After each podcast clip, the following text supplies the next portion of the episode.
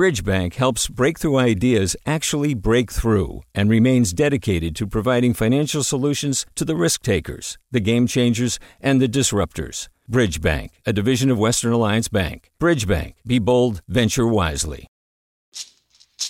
Hey, it's Glynn Washington from Snap Judgment. And if you love what you're hearing, and I know you love what you're hearing, please consider becoming a KQED member. Special access to cool events, behind the scenes footage, and so much more. Plus, you'll sleep better at night knowing you did your part for the community you depend upon. It's in you. Please be in it. Visit donate.kqed.org slash podcasts to sign up now. That's podcast with an S. Thanks. From KQED. I'm Sasha Khokha, and this is the California Report magazine. This week, we have more excerpts from our live show, Dreaming the Golden State. Reporters and listeners took the stage at the Brava Theater in San Francisco to explore California dreams found and lost, and whether the California dream is still alive. We start with Tony Rodriguez. He's one of several listeners who shared letters to the first person in their family who came to California with a dream. Tony called his letter Discovering My True Self in Modesto.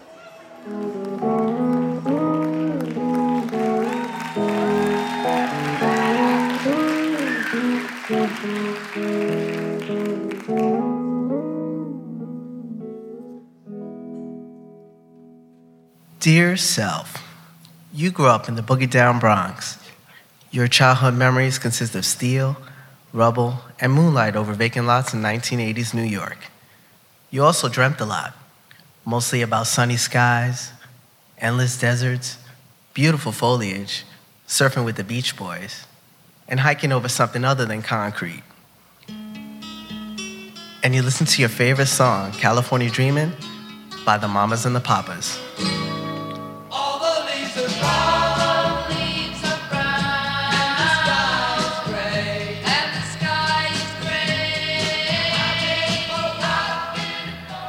Yet you never stopped dreaming about leaving that concrete jungle to go to the Golden State. You became a truck driver and started delivering from the East Coast to the West Coast. On your way to Fontana, California, you would often drive off route just to drive along the Mojave Desert. After a few years of trucking, you settled down and got married in the Midwest. When you later enrolled in nursing school, you missed the smell of the desert and the excitement of a road trip adventure. You applied for your California nursing license, and after receiving it, you decided on a travel contract in Modesto. You ended up loving Modesto so much that you applied for a permanent position. But the distance took a toll on your marriage, eventually leading to a divorce. Even growing up on the East Coast, it was hard for you to be yourself when your mother put pressure on you to be a woman who would marry a man of worth and have a family. The vast differences between the two of you became more evident as you had different plans for yourself, causing her to kick you out one night with only a garbage bag of clothes. But that never stopped you. Once you got to the Golden State, you were discovering yourself, and the real you wanted to finally come out. With the unwavering support of your Modesto coworkers and friends, you got the courage to be who you really are when you announced your transition from female to male.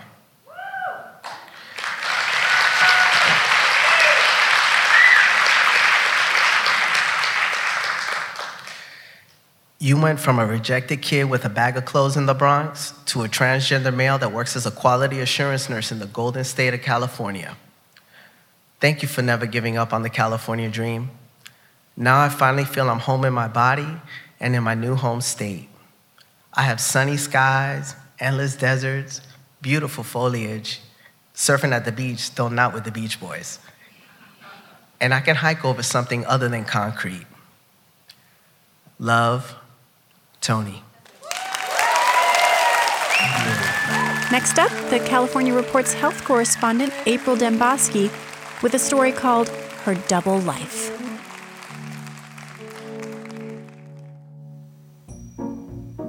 Mylin Lee has been lying to her parents about who she really is for decades. You have to answer them with no hesitancy.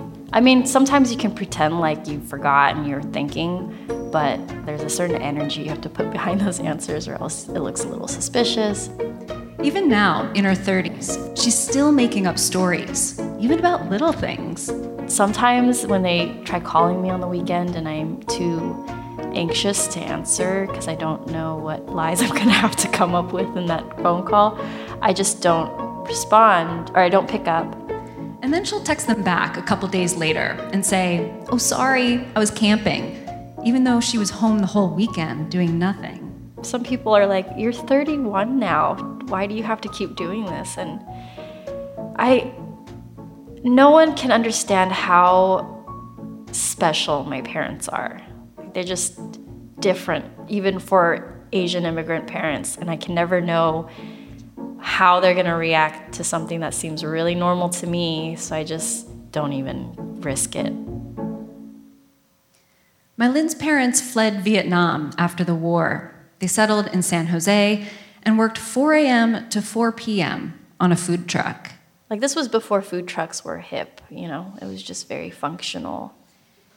She remembers they were always so tired, so irritable. There was one time when Mylin was six. She forgot to take her backpack to school, and her mom flipped out. She kicked Mylin's blue Fisher Price table across the room. She threatened to not feed me that night. She was just saying all kinds of things like, you know, why are you so stupid? As Mylin got older, her parents got more and more controlling. She wasn't allowed to walk anywhere by herself or even ride the bus.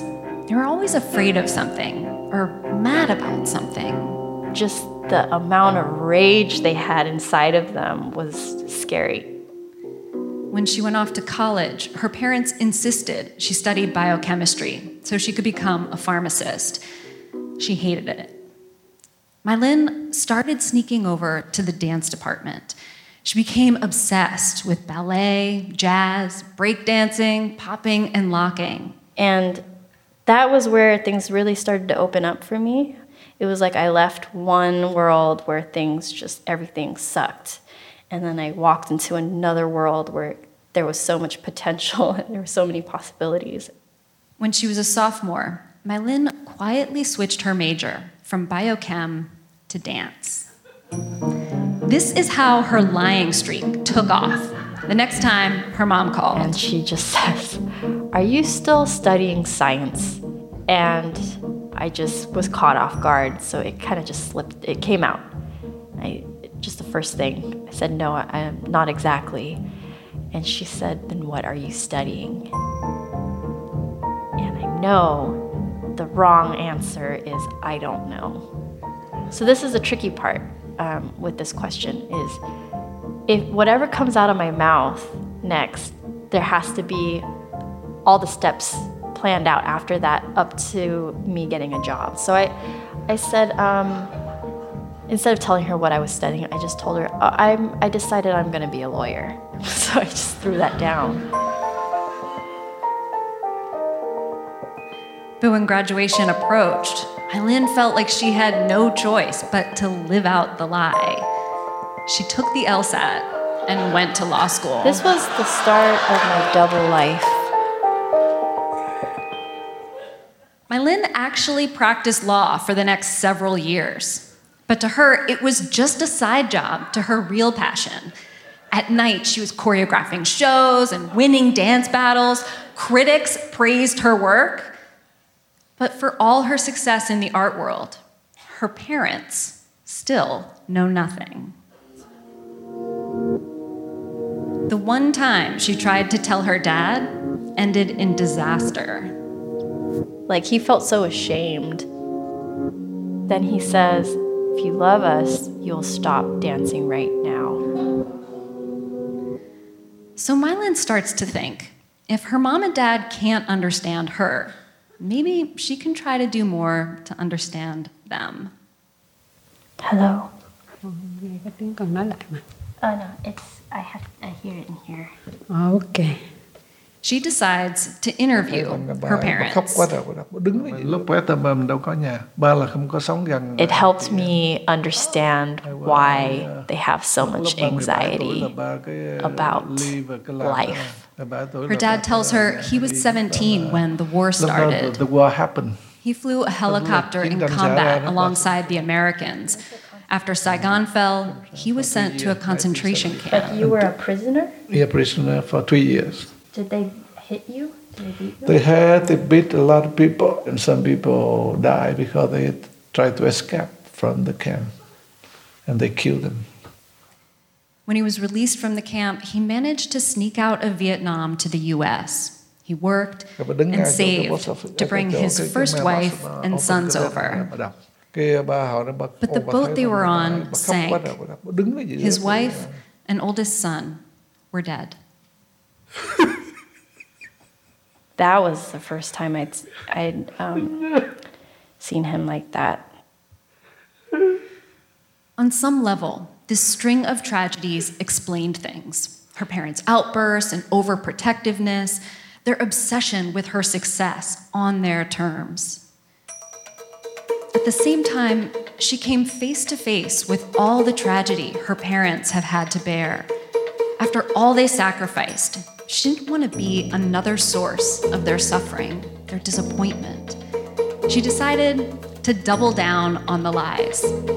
Lying became her way of protecting them, of loving them. Even now that Mylin has quit law altogether, and she's enrolled in grad school to get her MFA in dance, not a peep to her parents. It's not going to end happily. Like, we're not going to come to a meeting of the minds and, like, understand one another in this life. It's just not going to happen. Instead, she tells them her law firm just promoted her and gave her a raise. Thank you. You're listening to the California Report magazine. That was reporter April Dembosky on stage at the Brava Theater in San Francisco. Today, we're bringing you excerpts from a magical evening of storytelling and performance called Dreaming the Golden State. It also featured some of our listeners taking the stage to perform letters they wrote to the first person in their family who came to California with a dream. Next up, Sandra Barocio with a letter she called Finding Home and Harvest in Salinas.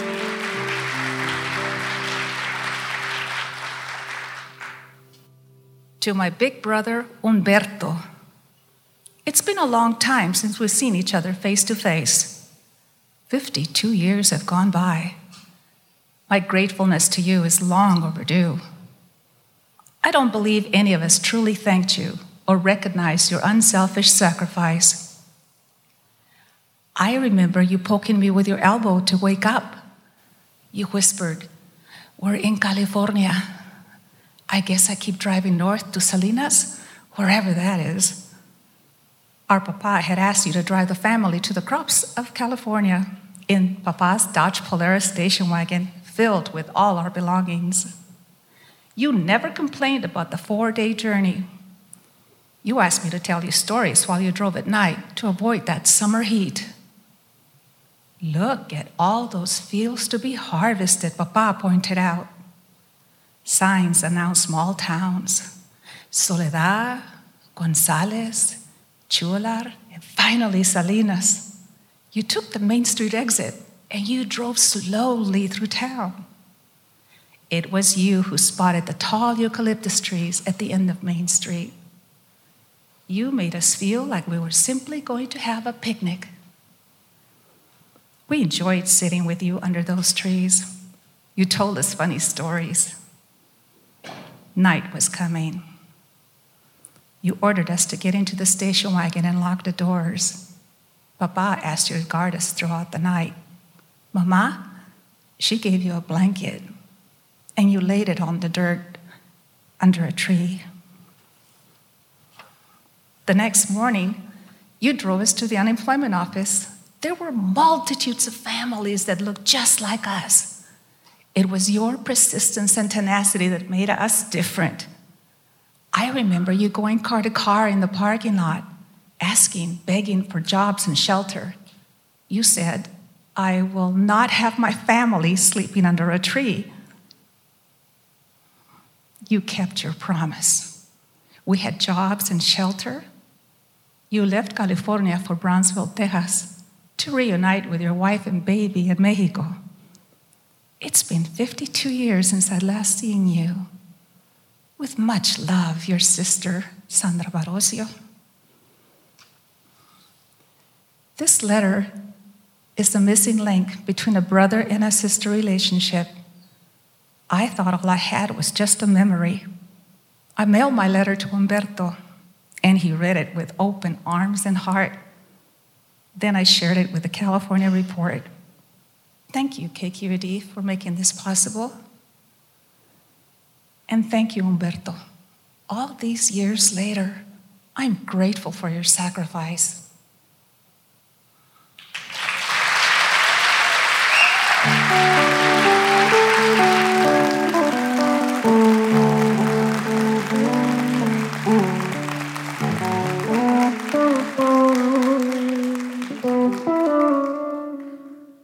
Our next performer is a cultural icon in his own right. He's deeply rooted in the art scene in the place where he grew up, Oakland. He's a writer and a journalist, and he's the host of KQED's new podcast, Right Nowish, bringing you stories about how the Bay Area shapes the creativity of its artists. Pendarvis Harshaw.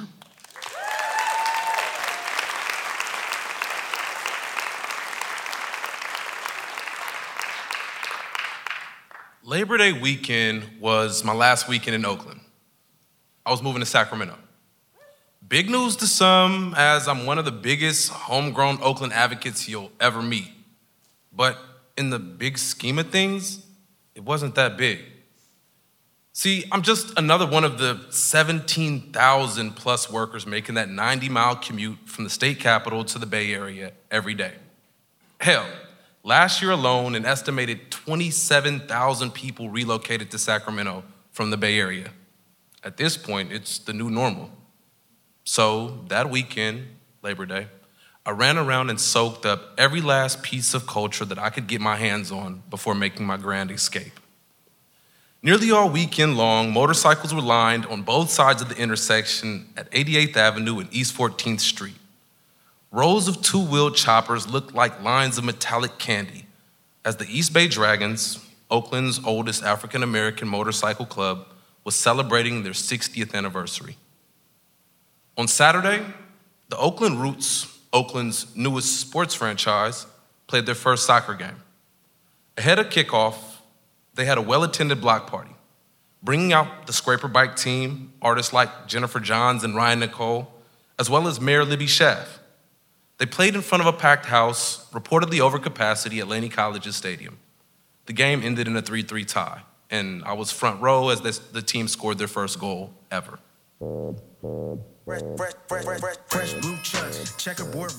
On Saturday night, rapper Boss Life Big Spence celebrated the release of his anticipated new album, Boss Life Summer The Life Chose Me.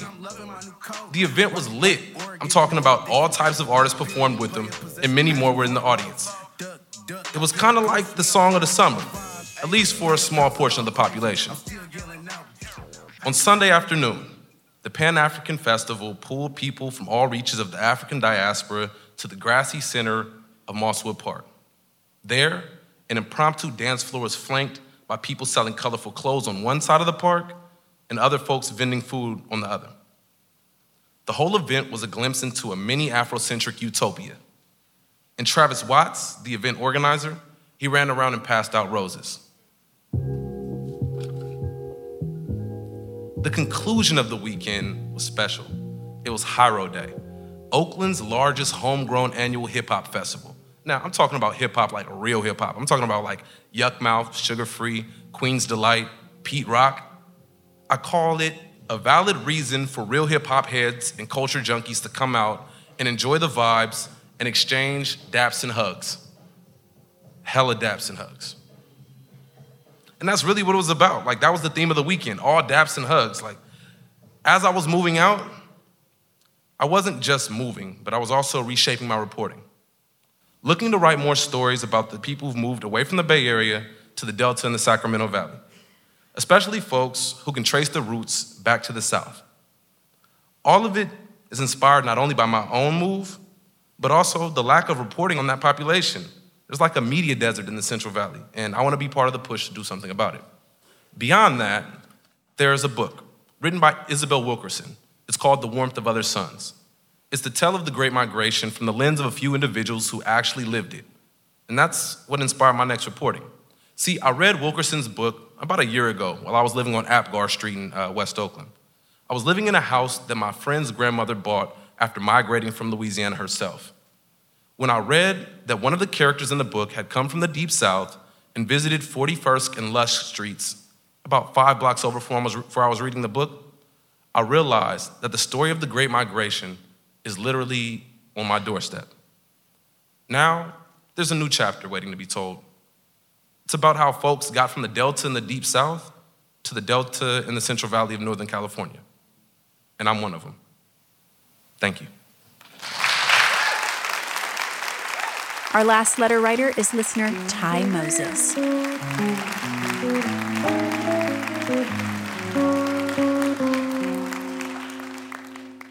Dear Dad, in 1954, you arrived in Los Angeles from Coney Island. You came with your portable typewriter and a dream of writing the next great American novel. A year later, your father, who you called Pop, used his savings to buy a train ticket from Coney Island to LA. Pop showed up one morning out of the blue at your apartment on Crenshaw Boulevard with his canvas bag of bricklayer's tools. He slept on the couch while you worked late into the night at your typing table in the corner of the room. Pop would get up early and shine his tools his hammer, his chisel, his trowels. Tool bag in hand, he'd walk from Westwood to Hollywood, job site to job site. But people didn't build with bricks in earthquake country. Every afternoon, Pop trudged back to the cramped little apartment, dejected, the two of you made uneasy roommates. Your dream was to be a published novelist, the next Joseph Heller, and you believed that California, with its limitless horizons and golden light, would make your dream a reality. Pop, an immigrant from Romania, just wanted a job doing honest labor. But you both shared the California dream of opportunity and success. You both came here with the hopes of building a better life yours with words, Pop's with brick and mortar. You never did achieve the literary recognition you craved, but you did publish one short story in a literary journal. The title was Pop Comes to California, and it was your masterpiece. I never knew Pop, this grandfather who died long before I was born. I met him in the pages of your story. I wonder if children inherit their parents' unfulfilled dreams because all I've ever wanted to do is write books. You gave me my first typewriter when I was 11, your old Smith and Corona. But being a writer in today's California is a far different experience than it was in the days when you came west. For many of us, it's become too costly, too congested, too flammable to live here. After a lifetime in the Golden State, I found a new home in Oregon. I still believe in the California dream. I'm just going to look for it somewhere else. Love, Ty. Now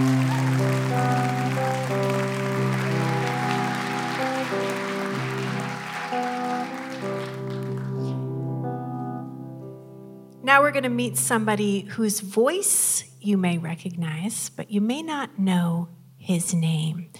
This fall, our talented arts reporter Chloe Veltman brought us the story of a singer looking for his California dream. Despite the fact that he wasn't always credited for some of his hits, and despite the fact that he struggled over the years with addiction. It's a powerful story and his voice is incredibly powerful too. It was featured in the movie The Last Black Man in San Francisco and in the film Us. His first hit, Rumors, came out in 1986, soon after he graduated from Berkeley High School. And now, more than three decades later, he's finally starting to get the recognition he deserves. Michael Marshall, everybody.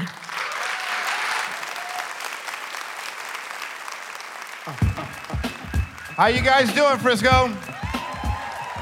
My name is Mike Marshall. I'm an R&B singer, but I love hip hop. Shouts out to the Tribe Called Quest, Electric Relaxation. You guys know this track? I've been listening to that since I was younger. But since I'm a singer, I bridge rap and R&B. I tried it with this. This is what I got. Today when I got up, I felt sun on my face. It felt like an open door. Who let the heat rush in? Today when I got up, I felt sun on my face. Felt like an open door. Gonna let the heat rush in. Something about the melodies I hear. The melodies I hear. Yeah, yeah. And something about the music that I hear. It's like just for me. It's like just for me. Now everywhere I go, I want everyone to know that I love music, man. Everywhere I go, everywhere I go, hey, ooh, ooh. now we sing to get away from pain. Since way back and way back before, he said that she said like these melodies heard over and over in my head, just like this here simple melody. Be-dee-dee-dee-dee. Be-dee-dee-dee, be-dee-dee-dee. And just like that music I hear, I can't get enough. Never tweet, tweety, tweety, dee, dee, dee, dee, dee, dee. Everywhere I go, I want everyone to know that I love music. Man, everywhere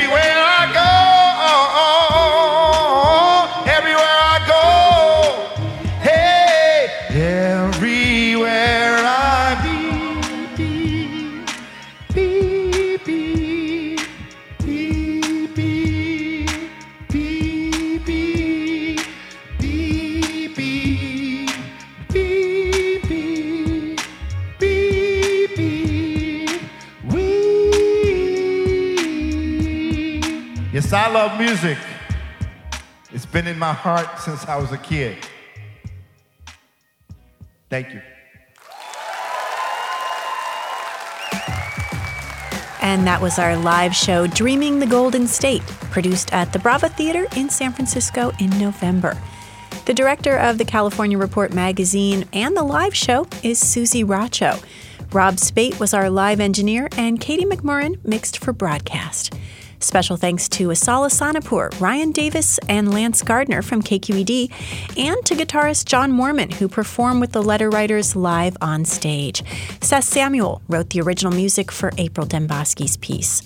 The California Report senior editor is Victoria Mauleón. We're a production of KQED Public Radio in San Francisco. I'm Sasha Khokha. This is the California Report magazine. Your state, your stories. Support for the California Report comes from the James Irvine Foundation, committed to a California where all low income workers have the power to advance economically. Learn more at irvine.org. And Eric and Wendy Schmidt, whose Fund for Strategic Innovation supports transformative ideas that benefit humanity while protecting the natural world, recognizing through science the interdependence of all living systems. Hi, it's Terry Gross, the host of Fresh Air. We bring you in depth, long form interviews with actors, directors, musicians, authors, journalists, and more. Listen to our Peabody Award winning Fresh Air podcast from WHYY and NPR. Hey there, this is Brittany Luse from NPR's It's Been a Minute. KQED's podcasts like The Bay, Bay Curious, Mind Shift, Right Nowish, and more all tell the stories of the Bay and beyond with reliable, human centered journalism. They aim to inspire, make you think, entertain, and expand your understanding of the place you call home. Here's how you can support podcasting at KQED. Showing your support is easy, and you can join Brittany in supporting KQED Podcast too at donate.kqed.org slash podcast. That's donate.kqed.org slash podcast.